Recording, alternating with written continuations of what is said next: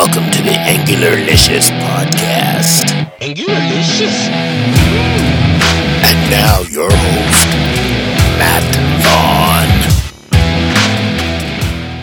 Hey everyone, welcome to another episode of the Angularlicious podcast. I'm Matt Vaughn, and I am here today to talk about building better applications using principles, patterns, and process. And today we're going to talk about something I think is kind of interesting. A couple of weeks ago, I had a friend of mine ask me a pretty interesting question.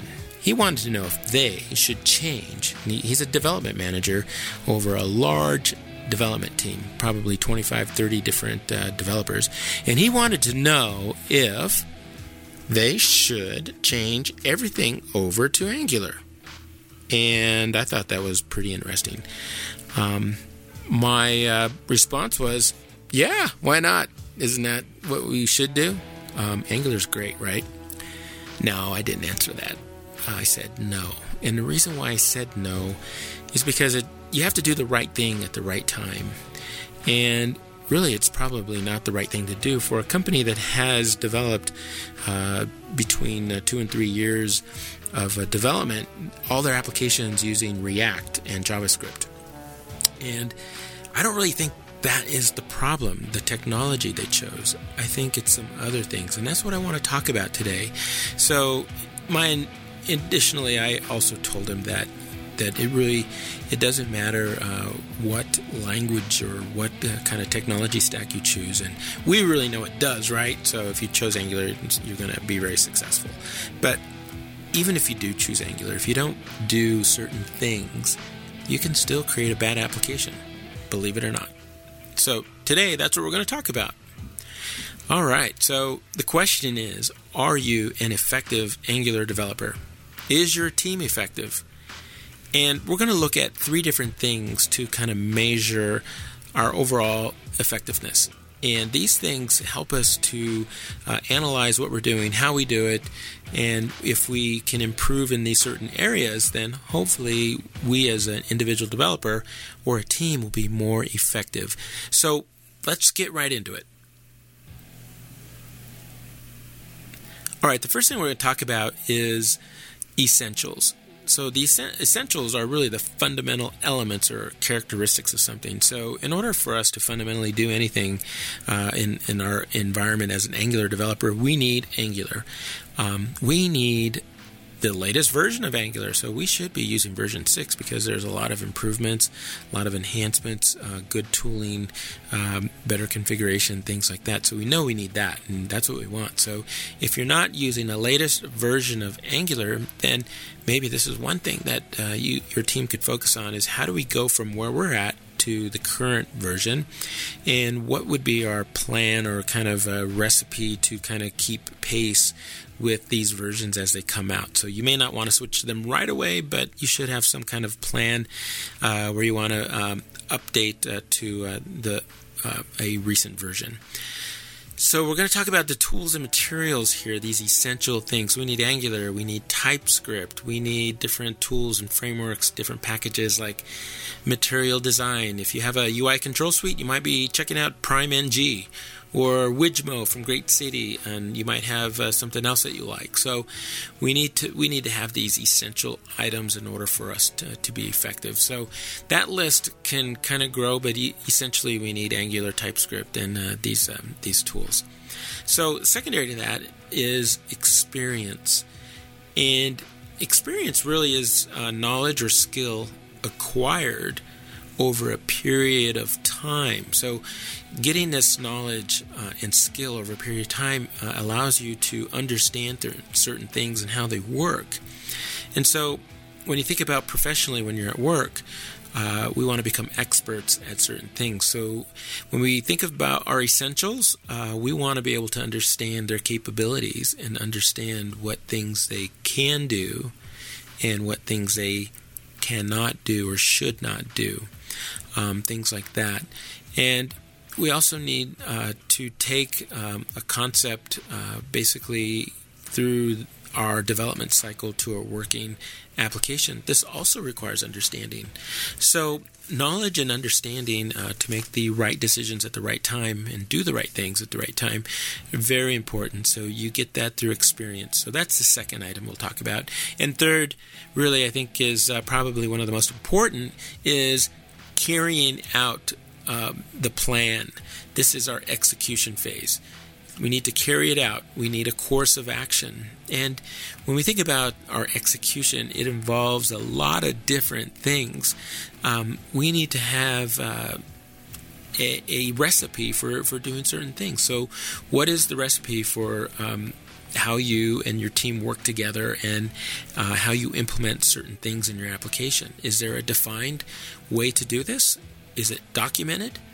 Um, and we think about our architecture, we can have a high level architecture about how we want to do things. And really, everybody on the team should know and understand what that architecture is and how it works. And the reason for that is you want developers to follow the architecture so that your code is consistent, not only within the same application, but if you're on a big team and, a, and, working on an enterprise uh, environment, you might have several applications and you want to have consistency of code between all of your apps. And this will allow your team to be more effective uh, between the applications, but also in the long term as well. But those are some of the things when we talk about execution. So, three things essentials, experience, and execution. Now, we're going to take a little bit of time here and go through each one of them in a little more uh, in depth so that we can figure out are we effective as effective as we should be in, in some of these areas. So uh, let's uh, circle back. We'll uh, hit the first one here. We talk about essentials, uh, knowing our tools and frameworks, uh, materials, and such. So uh, let's start with Angular. Um, what is Angular? What is it? What does it do? How's it work? Do we fundamentally know how Angular works, kind of at a high level? do we know why it uses modules? And how modules are, are used in an Angular application. Uh, what about services and routes and components, and how does our HTTP client work? See, these are the, the really kind of the fundamental things of Angular, and if they all work together the Angular way, then uh, you have a happy little little application, right? But if you try to do things kind of in an atypical or a non-Angular way of doing things, um, then that's where you might run into some problems and issues. Uh, a really good example of that, I think, is dependency injection. And Angular does a great job of this. So you can uh, have certain things injected into components, into services. You can provide these things and actually uh, allow for configuration to be set up uh, during dependency injection. And that is really a kind of a core feature of Angular. So we wouldn't want to build something that's kind of atypical to solve that kind of problem when Angular already provides a way to do that for us. So use the Angular force, use the way Angular does it, and uh, follow uh, its guidelines and its opinions and things like that, and things will really work out. So I think that really comes about through you know gaining knowledge and understanding of how Angular works. And so sometimes you might have to you know Google and uh, tinker around and read documentation and uh, go to ang- Angular.io and look at the documentation. Uh, Rangle.io has a really nice uh, book that uh, you can down- download and look at. And there's lots of resources. So, um, really, I think it's up to us as, as an individuals and as teams to really kind of understand how Angular works and such. Now, the next thing we talk about is TypeScript. And TypeScript is uh, part of this, you know, opinionated uh, flavor of things uh, with Angular, and they chose TypeScript for several reasons, and I think it and those reasons are really good. So we won't kind of go into why they did that and such, but what does TypeScript give us? Well, remember TypeScript was from the actual creators of the C sharp language, and C sharp in .NET is a object-oriented programming language, and so with TypeScript we get to use and uh, have the benefit benefit of object oriented programming concepts. So we can use classes. We can create base classes, abstract classes, interfaces, enumerations, things like that. And because of the object orientedness, if that's a word, um, for uh, TypeScript, we also have uh, the capability to use different design patterns, uh, the Gang of Four design patterns. We can implement the, the composite pattern. We can uh, implement uh, different uh, patterns that uh, help us to be more effective in our approach to solving certain problems. So, not just using patterns for the sake of using patterns, but using the right patterns for the right things. And we can do that now because it's a capability of TypeScript. It gives us the ability to do that. So, um, base classes is another great thing. So, why copy code from component to component or from service to service when you can actually have base service classes or base uh, component classes, and then you can have uh, common uh, properties and, and uh, methods uh, implemented that all of uh, the concrete ones can share and benefit from. So, those are uh, just a couple of the things that you know, knowing and understanding how they work and what they're capable of, capable of, can really make us more effective uh, as a developer. And the last thing uh, that we'll mention is Visual Studio Code. Now, it seems like uh, to me, it um, there are always. It seems like it almost weekly, but it may not be weekly. It may be every other week or so. There's always an update with uh, Visual Studio Code, and these uh, some of these updates are very impressive when you think about the tooling and the capabilities of our environment in Visual Studio Code.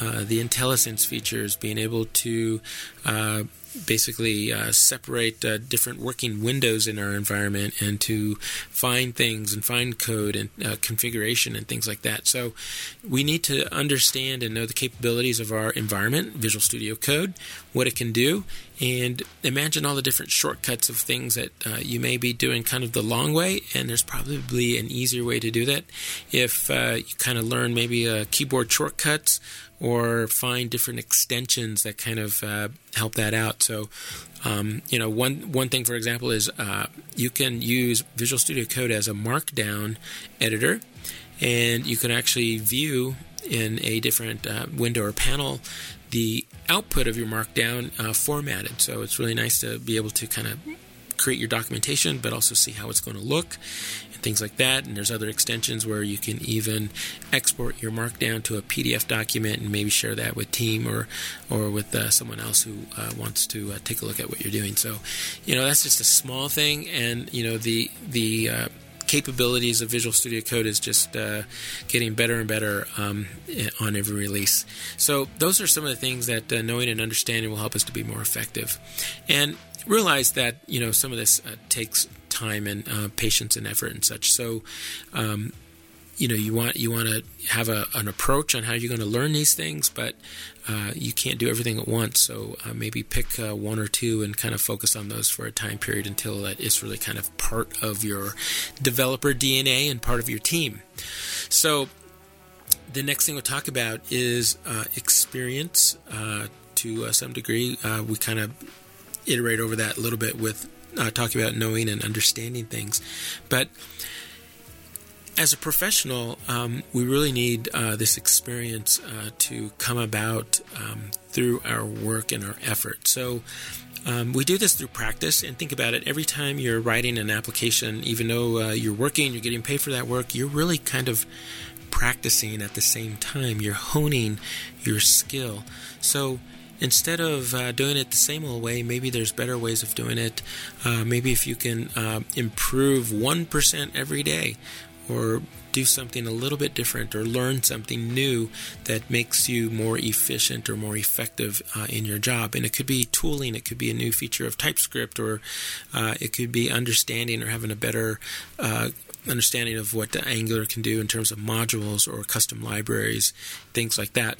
So when you do that, um, it does take time, but uh, you see the benefits over a period of time, and then share that knowledge with uh, other people and with your team. And if you're uh, kind of a lone developer and you don't have anyone to share it with, uh, create a blog or something. And it, if you know that you're going to have to teach somebody something that you're learning or want to learn, then it really helps you uh, uh, straight away from the beginning to kind of conceptualize these things and remember uh, the key things. And uh, you learn it yourself a lot better when you know you have to teach it. So that's one uh, good way to basically share your knowledge. So, really, when we think about it, it's a continuous learning. Principle or uh, pattern. So uh, we got continuous integration, we got uh, continuous deployment, and as a developer, to gain this experience, we need continuous learning. All right, now the third one execution. This is uh, putting your plan in effect and uh, putting it uh, in a way so that you follow a course of action and you have a very deliberate outcome or result that uh, really kind of benefits and add va- adds value to your company and the end users of your um, software. So let's take a little uh, time to talk about your architecture. What is your architecture? Now, for many years, I've been able to work on back end applications. So, from RESTful services, web APIs, uh, delegating those calls to uh, services underneath that. And within those services, I have a really strong business layer where there's a lot of business rule implementation, business or data validation. Uh, we use uh, the repository pattern to uh, perform uh, the retrieval or persistence of uh, data to our uh, database, things like that. So those kind of patterns and responsibilities and layers have been around for quite a while. And on the back end, it's been really easy to implement those things. Um, in uh, my applications. But when we think about architecture on the front end, do we have just as a defined architecture or approach to do things like communicating uh, between a component and basically business logic? Um, where do you do that? How do you do that? Um, are you using services? Uh, what are your services doing? Is there a business logic layer within those on the front end? And how do you implement business logic or um, your business rules and data validation. Um, my team, uh, we're using a rule engine, and if you go to uh, npmjs.com, you can uh, look at uh, or find the AngularLicious uh, packages, and in there, there's a rule engine and also a business action framework. And we use both of those to really kind of define uh, how we implement our business logic. And so that way, all of our applications and our business logic implementation is very consistent, highly testable, and very extensible um, for um, our application. And we do the same for all of our apps. So, uh, the current uh, set of applications, uh, we have six different apps, and they're all implemented using these same two packages. Uh, we have the same recipe, the same architecture. Uh, it's documented, it's well defined, and it's it's followed by each developer on the team. And so, the the main benefit, consistent code, and at the end of the day, isn't that just what we want? We want things consistent and maintainable and extensible. And uh, that's one way to do that is to know and understand and have your architecture defined, documented, and followed. And so you might have to do uh, code reviews to make sure that this is happening and um, make sure that everybody's uh, following the right recipes that uh, has been decided upon uh, by the team. Um, another thing that I think is really kind of missing from the execution phase is really kind of knowing how to get from here to there. Uh, meaning, how do you get from a concept or an idea or some feature that's kind of abstract to the actual implementation? Maybe it's an entire application. Well, you have to have design and analysis to some degree. And I'm not saying you need this uh, very uh, intricate, uh, in, intricate, in, intricate, yes, uh, very detailed uh, design and analysis phase. It takes a lot of time, a lot of lot of documentation. You don't need you don't need that. You need just enough design and analysis. And how you uh, document that that could be up to your team. Uh, for example, our team, if it's really important, um, you know, we'll do more formal documentation in terms of. Uh, um, our markdown documents or our documentation repository, and we also, you know, we could do some Visio diagrams, things like that. But for the most part, uh, a, a, huge whiteboard exercise. And instead of writing on a whiteboard, we use sticky notes. And the reason why we do that is we can move these sticky notes around. And basically, when things change or we're organizing things and putting, grouping things together and such, it's a lot easier to do that than redrawing the lines and kind of erasing and, and things like that. So we go through a set of design and analysis uh, exercises uh, to determine who uh, the, the, what the goal is of the app, uh, who the audience is, the, the different actors um, that will um, interact with the application, and what those use cases are. And then there's another set of exercises where we uh, define uh, the what of, of things and the domain, and then the relationships between these things. And then we talk about uh, the when and where and it allows us to kind of t- start talking about workflow or sequence of events and going from one state to another. And when you start identifying those things and uh, you know creating your sticky notes and you have these whiteboard uh, uh, very visual display of these things.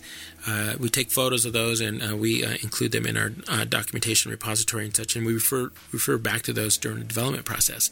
But it allows us to really kind of identify uh, different things that that are going to come up uh, anyway. So instead of having them be a a total surprise or have them emerge while you're developing or and right in the middle of development, um, you kind of already have talked about them and you know what's coming up and you kind of have a, a better roadmap of what needs to, to be done. And, uh, you know, just an example, um, one of our last applications we didn't really spend a lot of time on this. And what kind of emerged and surprised us uh, during the middle of development was really how the uh, flow of some of these um, these components or these views, uh, the UI views, would, would take place in this uh, learning application we're building. So what we found out is it would have been a lot better to kind of talk about uh, the different components and views that we're going to need, and what are the parts of those views, and how can those be kind of broken down into uh, presentational components uh, for the container components. So container presentational components um, Google that because that's kind of an emerging pattern uh, that's uh, been around for a uh, you know a few years. I've uh, seen people talk about it, but and how it relates to Angular is, is pretty specific. So understand the difference between a, a presentational and a container component and how they're used. And when you do kind of design and analysis of the actual components, you have a kind of a recipe or a roadmap and you know how you're going to implement it. So it just makes things a lot smoother in uh, terms of the implementation. And when I think of those things like that, really, uh, it kind of reminds me of, uh, you know, sports and uh, sports teams. When you think of like uh, a football team and my favorite team, the Denver Broncos, uh, go Broncos.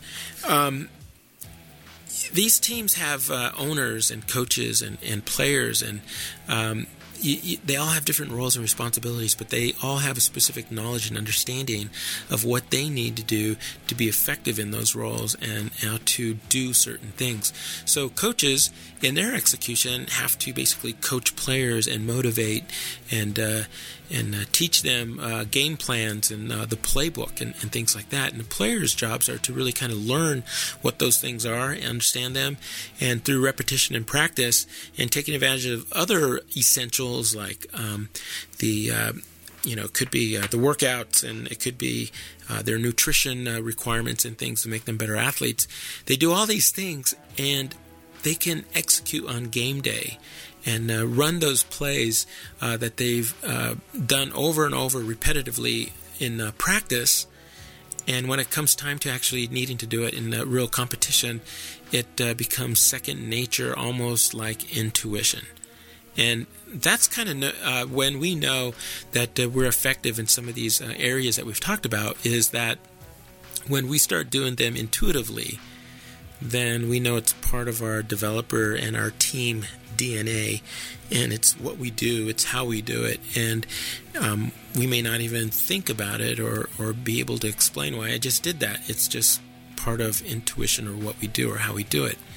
So, those are some of the things in execution that will make us very effective in what we do, and this um, these things need to be very well defined uh, the playbook, the recipes, the architecture, uh, the design and analysis uh, to some degree. And this way, everybody knows what what these things are, and everyone, when they speak about them, they're speaking about the same things. So the collaboration is a lot easier and more effective as well because two different people may be saying the same word or they may think they're talking about the same idea or concept, but in reality, it's two different things. So the more that we can get to the point where we're talking about the same thing, we have the same understanding, the same knowledge, we're we're working from the same playbook, like uh, athletes. Um, then executing those things uh, really create that uh, very consistent uh, results and such. So uh, I mentioned earlier that I would uh, kind of reference some things. So, one book that really helped me in my career early on, uh, going back to uh, the year 2002, is the uh, book by Craig Larman. Uh, the name of the book is Applying UML and Patterns.